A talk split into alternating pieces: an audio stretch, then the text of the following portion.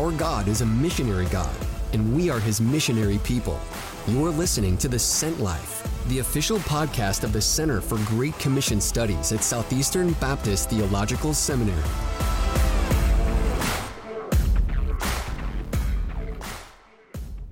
Short term mission trips, love them or hate them.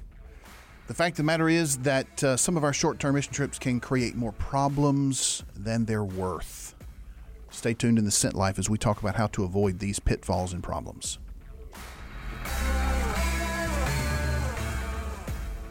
Welcome back into our Sent Life studios, Dr. Anna Daub. Hello, it's great to be back. Man, it's great to have Anna here to talk to us again about stories of the sent ones. You know, sometimes when we think about those that are serving overseas, um, we think, man, God's doing great things out there. Uh, but does that have anything to do with me? Can I do anything about it? And so Anna's going to talk to us a story today about kind of a connection point of a story of a sent one and I guess one who's holding the rope. Yes. So today I want to share kind of a very different story than we've done on Okay. Stories of the Sent Ones. Um, we often tell stories of what God has done through our missionaries or is doing through our missionaries. But today I want to highlight a complete stranger, uh, a woman from a church back in America who encouraged one of our sent ones. Um, I have a friend named Amy who serves in Eastern Germany. Amy's had a rough couple of years. Uh, while on the field, she was diagnosed with a chronic disease and had to adjust to what life in ministry would look like with some physical limitations. One day, Amy received a handwritten note in the mail. It was from someone that she'd never met. The woman said that she'd seen her name in the WMU Missions Mosaic birthday calendar Wow. and had committed to pray for her, her family, and her ministry. This woman did not know Amy's story, but opened up about her own health issues and told Amy that even in the midst of her own personal adversity, she was committing to pray for Amy and her family. Through the seemingly small act of just picking up a pen and reaching out to a missionary she'd never met, hmm. she encouraged my friend in ways that she will never know. Wow. She reminded Amy that God uses our weaknesses to encourage each other.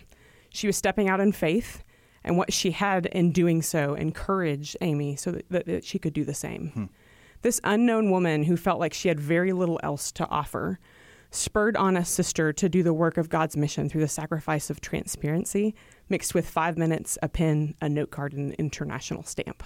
Wow, what a great reminder that uh, the story of the sent ones is that we all live sent. We do. And we live sent because we go, we live sent because we stay and hold the rope, we write cards, emails, and we never know, know what our small step of obedience on one end does to sustain those on the other. Amen. What a great what a great story. Now, you mentioned in this, I want to make a real quick plug, uh, the WMU uh, prayer list. Yes. This is something anyone can find and anyone uh, can download. Can you give just a little bit of information about where somebody might be able to find that if they're interested in praying for and encouraging sent ones around the world? Sure. So uh, the Missions Mosaic, um, first, the easiest way to get it is to actually sign up for the Missions Mosaic magazine. Uh, this is a, a, a magazine that comes through the WMU.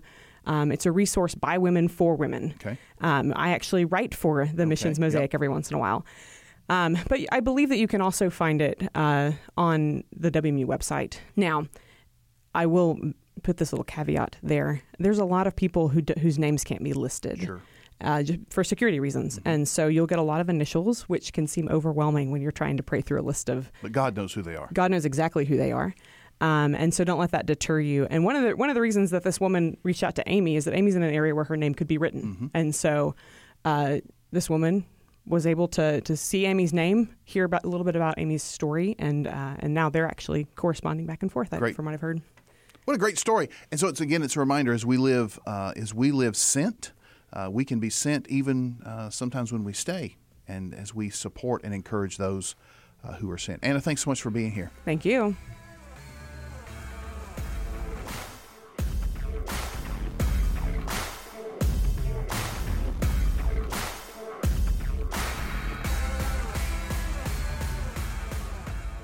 Hey, welcome back to another episode of the Sent Life. I'm Scott Hildreth. I'm here with Keelan Cook in the Sent Life studios, and today, Keelan, we want to talk about, um, well, kind of a problem that we might face in uh, living out the God's missionary call in our church, right? Yeah, so here's the scenario, right? We uh, we know that short-term missions is a big deal nowadays, and most churches they think, well, the way that we engage is through short-term trips. How are we going to do that trip to wherever in the world? And you know, if we're not careful, there's a there's another side of that coin that we need to be mindful of. How how often are we helping in a way that maybe hurts? Right. Right. Yeah. So yeah, there's that there's that reality that uh, that just because we travel, just because we go somewhere with our Bible or our team or our T-shirt, and we have good intentions, it doesn't mean we always accomplish things good. So I think that as we are hopefully seeing the closing of the window of COVID and the restrictions to travel around the world, and we think about churches re engaging in short term missions, maybe doing some things different, we want to take a few minutes today and talk about how to avoid some of the pitfalls that we find when we think about doing short-term missions. It, you know, it, doesn't matter what we used to do in the past. Right? We maybe we've done mission trips in the past and we made some mistakes, but going forward, we want to make sure that the ones that we engage in um, are are healthy, that they help those who are on the field. I think maybe we can anticipate in the future, maybe fewer short-term mission trips in the near future with the restrictions that we see around the world, and so we'll make sure that we do them as as well as we can and that they're actually accomplishing and helping the missionaries that we're working with. So that's our topic today, and I know that you've got some significant thoughts on this. Uh, so when you think about short-term mission teams, what are some of the some issues and problems that may be commonly associated with short-term mission teams? Yeah, there's uh, two or three tropes that start to come sure. to the surface when we talk about this issue. Uh, and there's a good chance that a lot of our listeners will have experienced this. You may be a missionary on the field and you're going, oh, preach when we come to some of these, or you you may be a, a, church member or a church pastor who has had the the joy of scheduling some of these short term trips right. and, and, had to deal with some of these hurdles as well. So I, I hope this is a thing that kind of sounds out to a lot of you. Uh, but the tropes, uh, one in particular is this idea of missions tourism. Let me go ahead and throw sure. that topic on the table. Uh, if we are not careful in the way that we think about short term trips, it in a lot of churches, it starts to look like the missions office is really just a travel agency. That's right. Uh, and what we wind up doing is we have all of these nice exotic places with all of these nice exotic trips that we've planned. And yeah, we're going to do some good work while we're there, but the cart gets in front of the horse sometimes. And the pull of adventure or experience may be more significant than the the Great Commission strategy that should be really the foundation for that trip in the first place. Yeah, when I think about Christian tourism and short term missions, I, the way I, I think about it is that the the people that we're going to work with actually become the product that we're selling. It's this idea of, hey, come over here and you can do this thing with these people. They've never heard the gospel. And it's as if we're selling that product rather than connecting our people to the mission of God. So, what we're selling is the experience, we're selling the people, we're selling this, rather than saying, no, God called you as a missionary and God called you to be involved in this. So, let's follow God where He's leading you. So, this really, this is really where, where American tourism and consumerism clashes with short term missions. No doubt. Uh, in addition to that, I, I, think there's another, it's related to that. So, uh, one of the things that we see is this hey let's let's look at all these different cool places we can go the other thing though is hey let's look at all these different specific cool things hmm. we would like to do okay. and so the church sitting wherever it is here stateside comes up with an idea we'd love to go fill in the blank it's hmm. it's maybe working with orphan care maybe it's building homes or painting something or or maybe it's going and engaging in a particular kind of evangelistic effort whatever right. it is the church stateside comes up with this great strategy that they really would like to see happen, and then they start calling missionaries on the field and saying, "We've got a package deal we want to bring to you." Yeah, and then they're offended when the missionary feels like, "Yeah, I actually can't use that right now." Absolutely. Yeah, I can remember being on the mission field when we were in uh, the Muslim world, and there was a church stateside who wanted to come do this kind of mega youth choir tour in our city and I'm not against youth choir tours, but they wanted to bring, you know, uh, 75 or 100 teenagers to our city and do uh, do music. They want to do outside festivals. I said, you know, you realize that we live in a city that is 99 point whatever percent Muslim, and it's not really safe to do that. Yeah, but they said, yeah, but you don't understand. People love our music. We're really good at what we do. So they bring this package to where we're going, and that just puts the pressure on the missionary to accommodate uh, the the strategy or the dream of the American church. Absolutely. Uh, and one other one that I yep. think would be helpful to point out here. So we've got the the all the different places you could go. We've got the specific thing I want to come do. The other one I think is actually the reverse of the first. It's not, hey, I want to wow my congregation with these cool exotic places. Instead, it's, I think I'd really like to use some time overseas to whip my congregation into shape. And so there's this idea of I'm going to seek out the hardest possible venue yeah. for my people to have to go so that they have to essentially suffer through it. Right. And maybe it's character building or something. I'm not sure. Yeah, if you love Jesus, you're going to go to this dangerous place or, or safe place and sleep on the floor. And if you complain, then you're not really a Christian. You know, there's a study done several years ago that without proper pre trip preparation and post trip debrief, that a mission trip could actually be detrimental to a person's spiritual formation we often think that hey if you go on a short-term mission trip it always is a good thing. But the fact is that we can do it in a way that's actually harmful. We can give people the idea that they've checked this off their bucket list. Hey I'm, I've, I've climbed this mountain. Or it could be you know you're not spiritual enough. You're not mature enough to endure this thing. You don't love god. So in that way we can really um, really have an issue. Another thing that um, that we've seen when it comes to short-term missions and i think this is going to be probably the bulk of what we talk about today is this idea of dependency and short term mm-hmm. missions, just creating an unhealthy relationship between the national Christians or the national, even non believers, and the Western church, creating dependency. Can we think about this notion of dependency? we we hear that in missionary language all the time.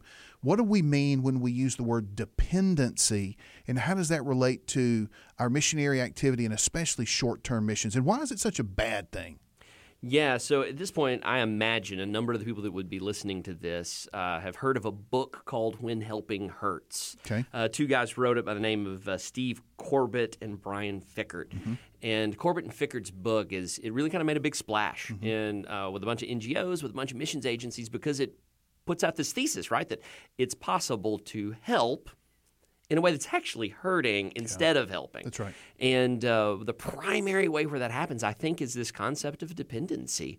Uh, if we go in in a situation where we leave the people in a situation in, in a position where they are less likely mm. to be able to long term have a sustainable benefit from what we've been doing there, then we've really done more to hurt than help. Yeah. Yeah, dependency is when we do for people what they can do for themselves and leave the expectation that well you just can't do it well. Right. Um, it's it'd be like trying to teach our kids to walk and always carrying them around if they stumble and if they fall. At some point they'll think well it's a lot easier for you to carry me than it is for me to stumble and fall and struggle.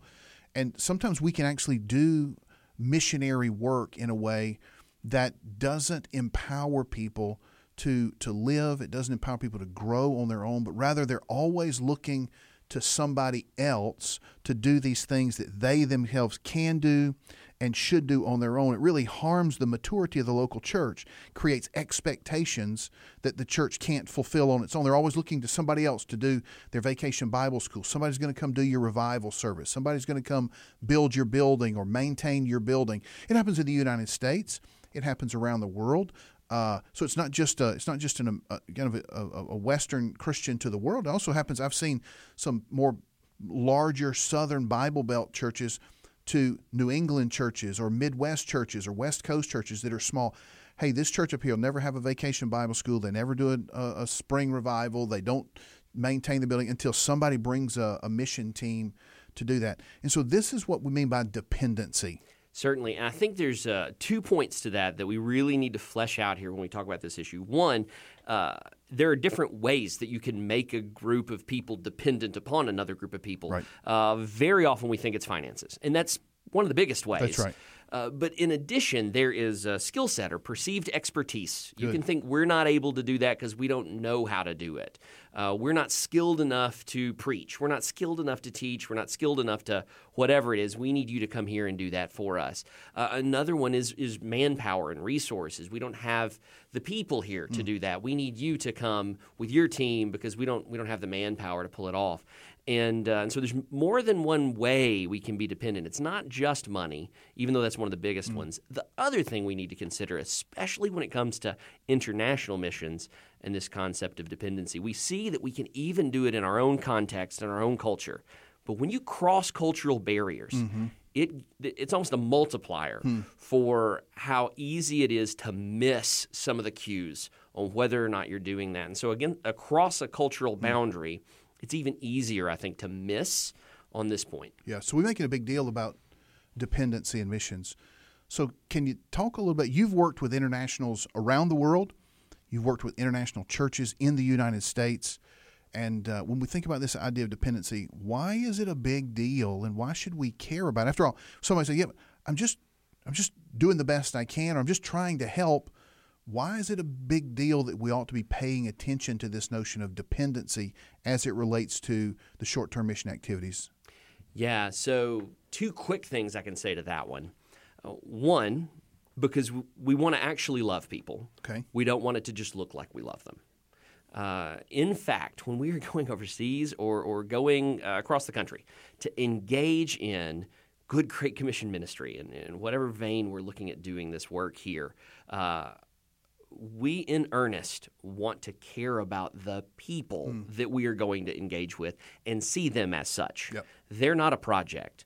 They're they're people. Mm-hmm. And and if we want to help in a way that helps and not in a way that hurts, that provides honor, value, and dignity to people in a way that something that would create dependency doesn't. It's actually the reverse of truly loving those people. Uh, the other reason is sounds more pragmatic, I guess, but that's how you actually scale out and multiply uh, the making of disciples. Yeah. And so, if we're not careful and we create a dependent situation as we're engaging in uh, cross cultural missions overseas or something to that effect, if they if their work as a church or their work in missions and ministry overseas mm. is dependent upon us coming to do it, they're not going to be able to multiply out that task themselves. Yeah. And so the work really stops at us. We become the bottleneck in that setting. Yeah, that's a great point. So let's we've we've talked some bad news but we promised at the start we were going to talk about some good news. That's right. Right. The point of this is not just to say all the problems, but how to avoid some of the pitfalls for short-term missions. And so, why don't we, in the last five or six minutes that we've got here, why don't we just give some rapid-fire recommendations for avoiding the pitfalls that normally happen uh, as it relates to short-term missions? So, We'll go one at a time back and forth, just some rapid fire. People can jot these down or come back later and listen to them. But what would you say is one way to avoid some of the pitfalls for short term missions? Sure. First, far and away, develop specific partnerships with teams that are on the ground and keep those partnerships in a long term way. That's good. We actually had a podcast a week or so ago that talked about this partnership. Now, why, why does this, why does a partnership with a field person? Help avoid the pitfalls of short-term missions? Yeah, there's two or three reasons why that's so significant. Uh, one, you get to know that area better, and mm. so it's easier for you as you're making decisions about what you're going to do to avoid pitfalls because you've worked there before. Mm. So that's one reason. The other reason is if you've got missionaries that you have a regular connection with, they can speak into what you're talking about doing. That's another reason. Uh, so there's two or three things here that I think are just clear, clear benefits to having that kind of partnership that allow you to do that. Good, yeah. So what I would add to that too is I would say that we should always be choosy and selective about the short-term activities, mission activities that we engage in. Uh, your church, if you start being involved in missions, you're going to have plenty of people coming to you asking you to do a whole lot of things. And I normally tell our students, you can't fix everyone's bad idea, but you don't have to join them in that bad idea there are all kind of people who say, "Hey, let's do this," and it sounds good, it sounds noble, but we ought to be real choosy in the way that we in the way that we decide what type of mission events we're going to take place because that does two things. First, from our church or from my uh, youth group or my organization, from one end, it says, I'm not going to advance the issue, but I think it actually disciples the people we're leading to make good decisions about missions. If we're leading them in bad decisions, we should anticipate that bad missiology to multiply itself. But if we're choosy, we may look like we're going slower. It looks like we're meaner. We say no to people sometimes. But in the end, we actually disciple people to make better decisions. And at some point, maybe we can eradicate some of these bad type of mission trips. That's really well said, Scott. The uh, the idea of having some discernment in what we're doing. Uh, I mean, if you're in leadership in a church, you have ideas mm-hmm. get pitched across your desk all the time by this organization or that organization. They've got a wonderful plan for your life and for your church. Right. And uh, we need to be choosy about the things that we will choose to get involved in. Uh, another thing that I think I'd say uh, to a church that's wanting to avoid some of these pitfalls think of yourself in the role of a support to mission. Mm don't think of yourself as the the key idea maker here. Yeah. Uh, if you've got a partnership or if you're working with folk that are on the field, whether that be local, Mm. indigenous leadership, or it's a missionary team that we've got that's on the field, let them be the lead dance partner here. Yeah. They're the ones that really know uh, more about the situation and the cross cultural boundaries uh, that we've got to consider in, in making these decisions. No, that's good. Good, good. So I would add to that minister in the short term with the long term vision in mind. One of the biggest mistakes we make is we think that our church or our mission trip is kind of the beginning, middle, and end of all the missionary stuff that'll take place in that location or among that people group, rather than realizing, no, we're part of this long term strategy that takes place with that group of people. Which brings us back to your idea of having a partner on the field. Realizing the people that we're partnering with, whether it's a local church and national uh, national partners, missionaries, they have a long term vision. We minister with a short term, with a long term strategy. Therefore, we don't need to do it all. We do our little piece right now, come back the next time and do a little bit more so we can realize that, that ours is part of God's global long term plan for discipleship and reaching this people group. Uh, One final thing I think I'd add here um, in general, less is more. Good. less is more. Uh, we have a tendency to go big or go home here in the States when it comes to events. And so we want to plan a big splash. And oftentimes, ministry of presence is really what we're after. Uh, being alongside of a missionary in the work that they're already doing and going in and doing something that doesn't leave their entire strategy resting on the next big splash. Uh, I think that tends to be a, a, the attitude that we need to take when it comes to planning these things. Great, great points. And I think we would we would encourage all churches, all Christians, to take advantage of short term mission opportunities. We live in a unique time uh, in history where travel is quick, it's relatively inexpensive. You can get somewhere in the world. Uh, where people have never heard about Jesus, and you can tell them about Jesus. We to do it with wisdom. We want to do it with uh, with sound theology, sound missiology. So as you participate in missions, let's make sure that we're doing short-term missions, even long-term missions for that matter. But we're engaged in short-term missions in a way that's healthy, that avoids these normal or or these pitfall tendencies that happen. So we want to encourage you embrace all that God has for you as you follow Him uh, in His missionary journey for your life.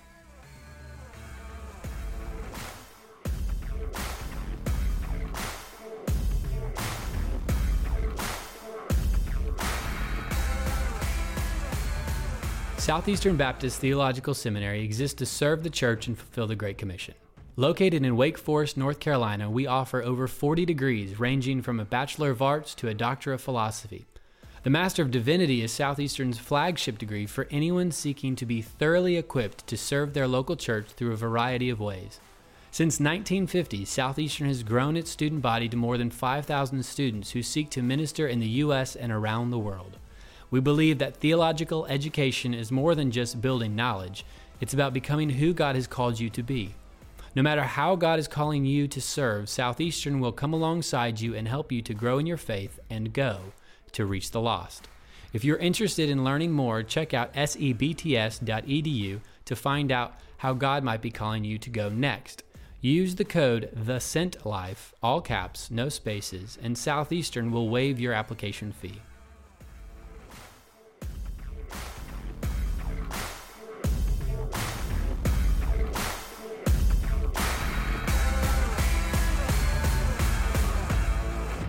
Hey guys, so welcome back to our segment of the Sent Life uh, Out of the Tower, where we attempt to take uh, what we teach in our classrooms from just from the classroom and bring it out into the practical, uh, everyday life of what it takes to live life on mission uh, as you step onto the street. And as as we do each time, we welcome Dr. George Robinson into our Sent Life studios uh, to just bring us another practical handle. George, welcome. Glad to be here, Dr. Hilden. Glad you're here, man. I so appreciate you uh, coming in. What's our What's our practical handler this week as we step out of the tower? So we're going to talk about how to give an evangelistic invitation. Sweet. Let's and, hear it. And when I say that, I don't mean what you're probably thinking. Like Billy Graham, if you're in the balcony, come. Uh, we'll wait for you. That's that's not what I'm referring to here. You know, so oftentimes uh, when it comes to Christians in churches, uh, the the easier thing to do is to invite someone to attend a church service. And so when we think about the average believer doing evangelism, uh, for them, an invitation to church is equivalent to doing personal evangelism. But the reality is, Barna studies show that um, that roughly 70% of the people who live in the United States today fall into this category called uninvitables. They're people wow. who it doesn't matter who um, invites them to a religious service, they're mm. not going to go. And so the interesting thing about that stat is that roughly 60 to 70% of those uninvitables are more than willing uh, to actually have a conversation about Jesus and what he taught. Is that right? Even to open up the scriptures. And so the thing that I want to encourage the listeners to do this week is um, not to avoid inviting people to your church, but if you're starting a conversation with church, church tends to be the thing that causes people the most angst and the most resistance. Hmm. You know, a lot of people have had bad experiences with church, and so they're de-churched or unchurched or whatever. Um, instead of starting the conversation with an invitation to church, let's do what the Scripture says, and let's invite people to come and to learn about Jesus. And so, when I talk about an invitation, I'm saying that if you're going to do evangelism, it, it's probably not going to happen with an invitation to church. Instead, we need to invite them to Jesus. Amen. Thanks so much. Appreciate you being here. What a great tip, right? Invite people to Jesus. It is often a struggle sometimes with bad experience, bad news that we hear about the church, but uh, Jesus is always the Savior of the world. Thanks so much for being here for this episode of Out of the Tower. We appreciate Dr. Robinson stepping in with us this week.